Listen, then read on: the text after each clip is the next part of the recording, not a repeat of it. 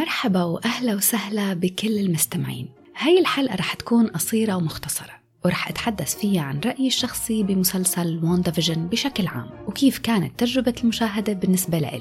السبب إنه الحلقة رح تكون قصيرة لأنه في حلقة سابقة خصصتها لهذا المسلسل وحكيت فيها بشكل مفصل أكتر، فهي الحلقة رح تكون بس عن تجربة المشاهدة بشكل عام، ورح أتحدث عن شوية نقاط. بالفكرة العامة للمسلسل وبشكل مختصر، هو برافق شخصية واندا ماكسيموف وإلى جانبها فيجن، الثنائي متزوج وعايشين بمنطقة صغيرة ونائية اسمها ويست فيو. حلقات المسلسل قصيرة وسريعة وبتعرض بأسلوب سيت كوم كوميدي.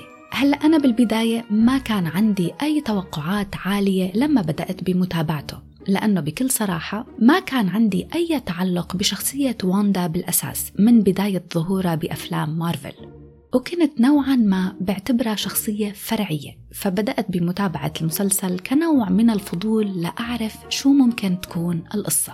وبعيداً عن كل توقعاتي، مسلسل واندافيجن فاجأني، وكانت مفاجأة كتير حلوة وممتعة، لأني فعلاً استمتعت وانشديت للعمل، وأثار عندي فضول كبير لكمل الحلقات وأعرف النهاية.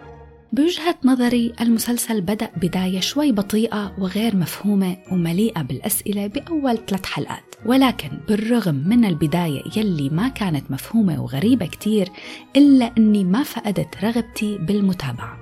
بأول حلقاته المسلسل بيلعب بشكل رئيسي على عامل الفضول عند المتابع، بيثير عنا العديد من الأسئلة.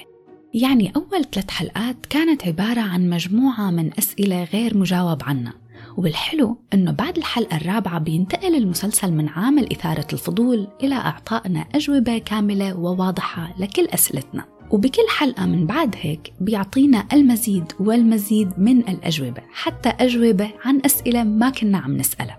من الحلقة الرابعة للحلقة الثامنة، يعني قبل الأخيرة، هيدول الحلقات كانوا رائعين لأبعد الدرجات، من ناحية القصة والتصوير والشخصيات والتمثيل والمفاجآت ورفع مستوى التشويق. كل هاي العوامل اجتمعت لتقدم حلقات مميزة ونوعاً ما مثالية. نقطة القوة الكتير مهمة بواندافيجن هو المسلسل بأكمله، لأنه قدم نوع مختلف مش متعودين عليه، وخاصة بعالم مارفل، فكرة جديدة ومبتكرة بالتصوير والقصة وأداء الممثلين. على سيرة التمثيل، أكيد إليزابيث أولسن كانت رائعة، وكل حلقة شفنا موهبة جديدة ما كنا منعرفها من قبل. المسلسل فعلاً بعتبره نقلة نوعية بعالم التلفزيون، يعني حتى بالأوقات يلي ما كنت منشدة كتير للقصة والأحداث، بهذا الوقت كنت مستمتعة بتجربة المشاهدة يلي فيها درجات من الإبداع الهائل. أكيد طبعاً لازم المتابع يكون مهتم بعالم مارفل ويكون عنده فكرة عن خلفيات الشخصيات الأساسية بهذا العمل. هلأ نقطة الضعف، وهي مش نقطة ضعف بكل معنى الكلمة، بس أنا شخصياً كنت بفضل لو التسع حلقات من المسلسل توفرت مرة واحدة بأكملها، لأنه الحلقات أصلاً قصيرة، يعني بحدود الخمسة وعشرين دقيقة بس، يعني الواحد ما بيشبع كتير من متابعة حلقة واحدة بس كل أسبوع. طيب هلأ لنحكي عن النهاية. الحلقة الأخيرة كانت حلوة جيدة، بس ما كانت رائعة. من مسلسل عودنا على أسلوب مختلف ومبتكر ومفاجئ، كنت منتظرة نهاية من عالم تاني، فيها أكيد شوية عناصر حلوة ومميزة، بس ما ارتفعت بنظري لمستوى المسلسل. وأكيد هون بلوم الهاي اكسبكتيشنز تبعي. أنا أكيد ما عم أقول إنه ما كانت حلوة، بس كان ممكن تكون أقوى بكتير. في نقطة تانية أنا حسيت فيها خلال المتابعة وحبيت شارككم بهاي الفكرة، وبحب أنكم كمان تخبروني شو رأيكم أنتو. حسيت أنه فيجن ببعض الحلقات كان ظهوره مهمش شوي، وخاصة بعد ما يكتشف الحقيقة.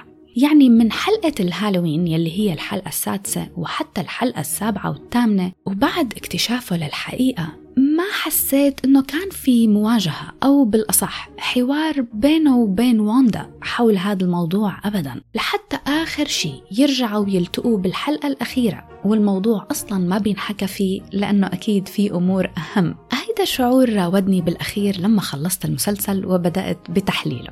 هيك بالمختصر بكون حكيت عن رأيي الشخصي بالمسلسل، وطبعاً أكيد وبفارغ الصبر بانتظار مسلسل The Falcon and the Winter Soldier، مسلسل واندا فيجن حاصل على تقييم ثمانية فاصلة اثنين على آي إم دي بي وواحد وتسعين بالمئة على Rotten Tomatoes. شكراً لكل يلي رافقوني بهاي الحلقة.